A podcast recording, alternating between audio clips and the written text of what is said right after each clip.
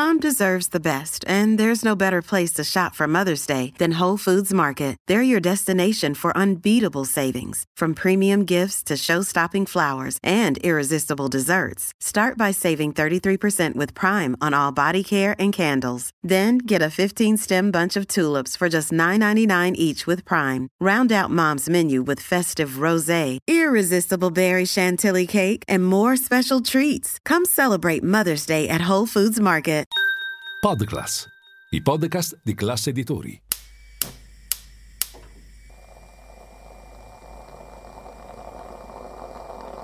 Buongiorno dal gruppo Classe Editori. Io sono Massimo Brugnone, oggi è giovedì 18 gennaio e queste sono notizie a colazione, quelle di cui hai bisogno per iniziare al meglio la tua giornata.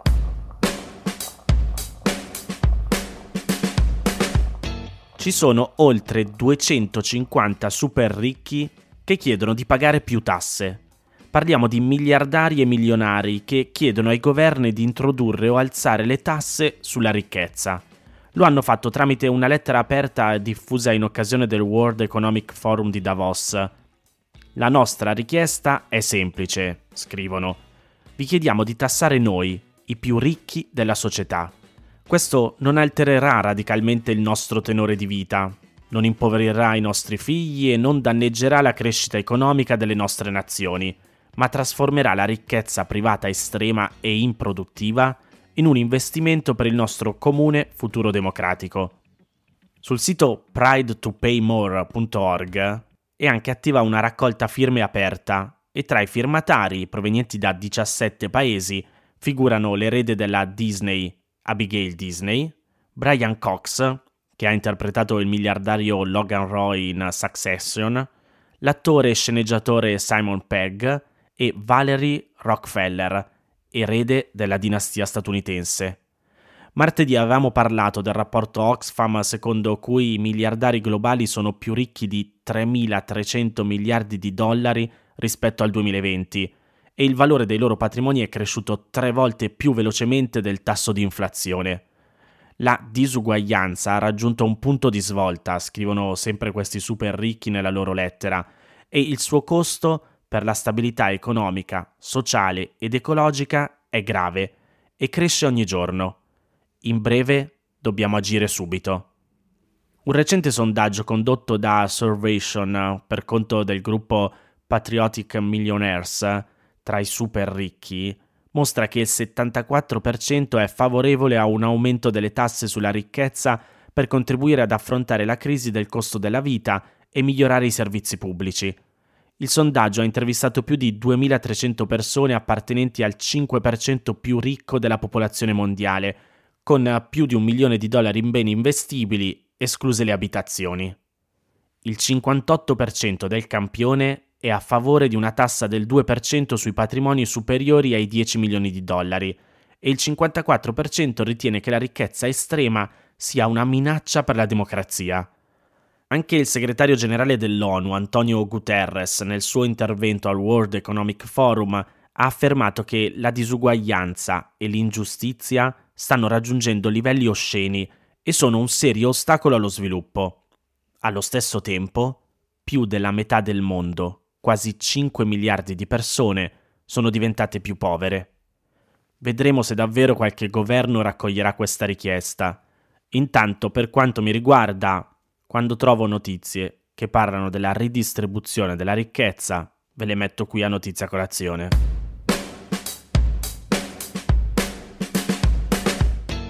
Ieri mi ha scritto Anna all'email notiziacolazione.it chiedendomi di parlare delle proteste che si stanno organizzando per venerdì in tutta Italia per manifestare contro il taglio dei fondi alla cura dei disturbi del comportamento alimentare e se potevo approfondire questo tema.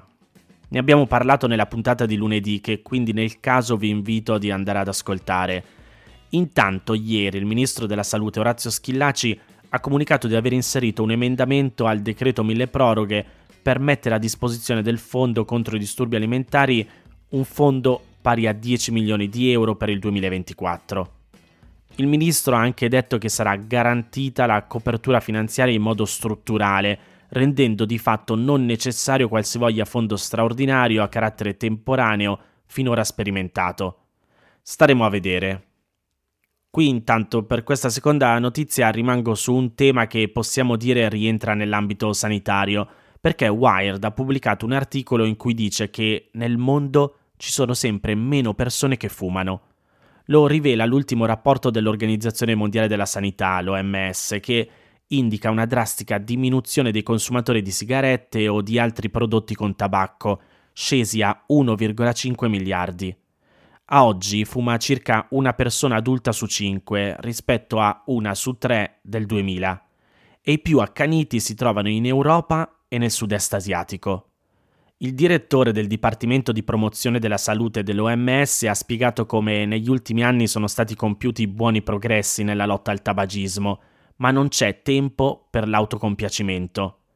Il rapporto, basato su 150 paesi, mostra innumerevoli successi nelle politiche sanitarie, ma anche un costante attacco da parte dei produttori di tabacco e di sostanze simili per limitarne l'efficacia e la pervasività, in particolare nei confronti dei minori.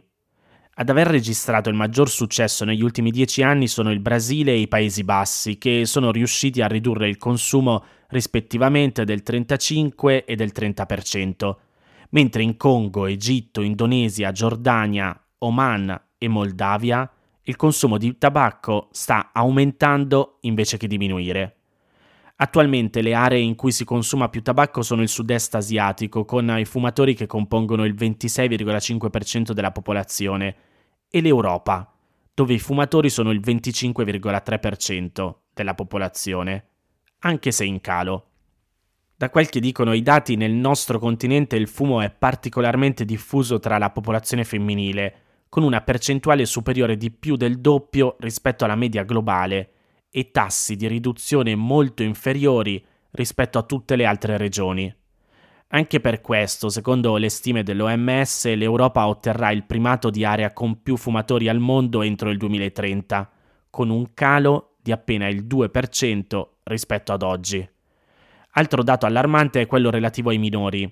Secondo le indagini condotte a livello nazionale dall'OMS, in quasi tutti i 150 paesi analizzati, le persone con età compresa tra i 13 e i 15 anni fanno uso di prodotti a base di tabacco e nicotina. Una delle ragioni è la diffusione delle sigarette elettroniche, comprese quelle usa e getta, che aggiungono aromi e colori per attrarre i consumatori più giovani e che spesso vengono volutamente escluse dalle norme nazionali di contrasto al fumo, come è successo in Italia.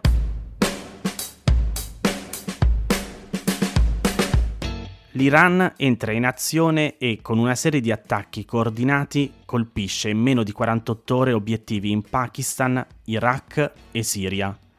Mi avvalgo anche oggi di un articolo dell'ISPI che spiega come il Ministero degli Esteri pakistano ha accusato la Repubblica Islamica di aver ucciso dei civili, colpendo alcune abitazioni nella regione frontaliera del Bulichistan, in violazione dello spazio aereo e della sovranità pakistana.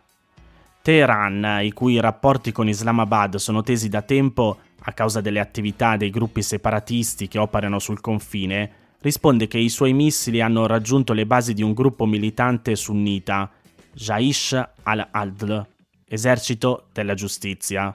Scusatemi per gli accenti e per le parole sbagliate oggi. L'attacco avviene all'indomani di due raid missilistici in Siria e Iraq, parte di una serie di rappresaglie sulla scia del doppio attentato suicida nella città di Kerman il 3 gennaio, che ha ucciso più di 80 iraniani ed è stato rivendicato dallo Stato islamico. Non è chiaro se Teheran creda in un coinvolgimento di Jaish al-Adl nell'attentato o se si stia scagliando contro nemici regionali per soddisfare le richieste di vendetta interne. In uno scontro incrociato, per il momento ancora indiretto, l'esercito americano intanto è tornato a colpire i ribelli filo-iraniani in Yemen, mentre Israele ha lanciato il più massiccio attacco contro i miliziani di Hezbollah nel sud del Libano tutti segnali inequivocabili del fatto che la temuta escalation appare sempre più una realtà nell'intera regione e oltre. Se le rappresaglie iraniane per l'attacco di Kerman non hanno in teoria alcun collegamento diretto con la guerra di Gaza, arrivano in un momento in cui il conflitto sta già diffondendo instabilità lungo le coste del Mar Rosso. Gli attacchi alle imbarcazioni da parte dei ribelli Houthi, che dichiarano di agire contro gli interessi israeliani e in solidarietà con i palestinesi a Gaza, hanno portato gli Stati Uniti e i loro alleati a effettuare per la prima volta dei bombardamenti in Yemen mirati alle posizioni Houthi. I raid tuttavia non sembrano aver placato le aggressioni. Nell'ultimo attacco, l'altro giorno, una nave mercantile greca è stata colpita da un missile mentre si dirigeva verso il canale di Suez. Funzionari greci hanno detto che la zoografia, rimasta in navigazione, era partita dal Vietnam con destinazione Israele. Non sono stati segnalati feriti. Nella serata di ieri l'amministrazione Biden ha annunciato l'intenzione di reinserire gli Houthi nella lista delle organizzazioni terroristiche globali. Designato come gruppo terrorista durante la presidenza di Donald Trump, il movimento sostenuto dall'Iran era stato rimosso dalla stessa lista dal presidente Joe Biden nel 2021 per consentire l'ingresso di aiuti umanitari in Yemen. Intanto prosegue il conflitto nella striscia di Gaza. Nelle ultime ore le forze israeliane si sarebbero ritirate dall'area intorno al più grande ospedale della città di Khan Younis, nel sud della striscia, dopo che il loro avvicinamento aveva scatenato il panico tra le migliaia di persone che vi si rifugiavano. Inoltre, militanti palestinesi hanno lanciato 25 razzi contro la città israeliana di Netivot e, sebbene non ci siano state vittime, l'attacco è stato utilizzato dal Consiglio di guerra del primo ministro Benjamin Netanyahu per smentire le previsioni secondo cui Israele si starebbe orientando verso una campagna più mirata a Gaza. Mentre la guerra entra nel quarto mese, Israele ha detto poco o nulla sui suoi piani per Gaza nel dopoguerra creando un vuoto nel quale l'estrema destra, almeno così sottolinea la CNN, ha avuto buon gioco nell'infiltrarsi promuovendo l'idea di ripristinare un controllo israeliano sul territorio, deportando la popolazione palestinese. La settimana scorsa Israele è stato accusato di genocidio dal Sudafrica alla Corte internazionale di giustizia, secondo cui la campagna militare israeliana era intesa a portare alla distruzione della popolazione palestinese e che i commenti dei leader israeliani segnalano il loro intento genocida. Israele ha negato l'accusa, definendola una distorsione del significato stesso del termine genocidio.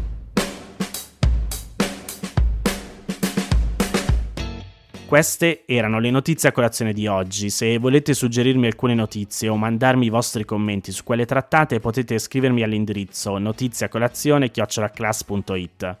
Se volete rimanere aggiornati, ci sono il canale Telegram e WhatsApp di Notizia Colazione. Li trovate nel sommario della puntata insieme al link per gli altri podcast del gruppo Classe Editori. Io vi aspetto domani per iniziare insieme una nuova giornata. Un saluto da Massimo Brugnone.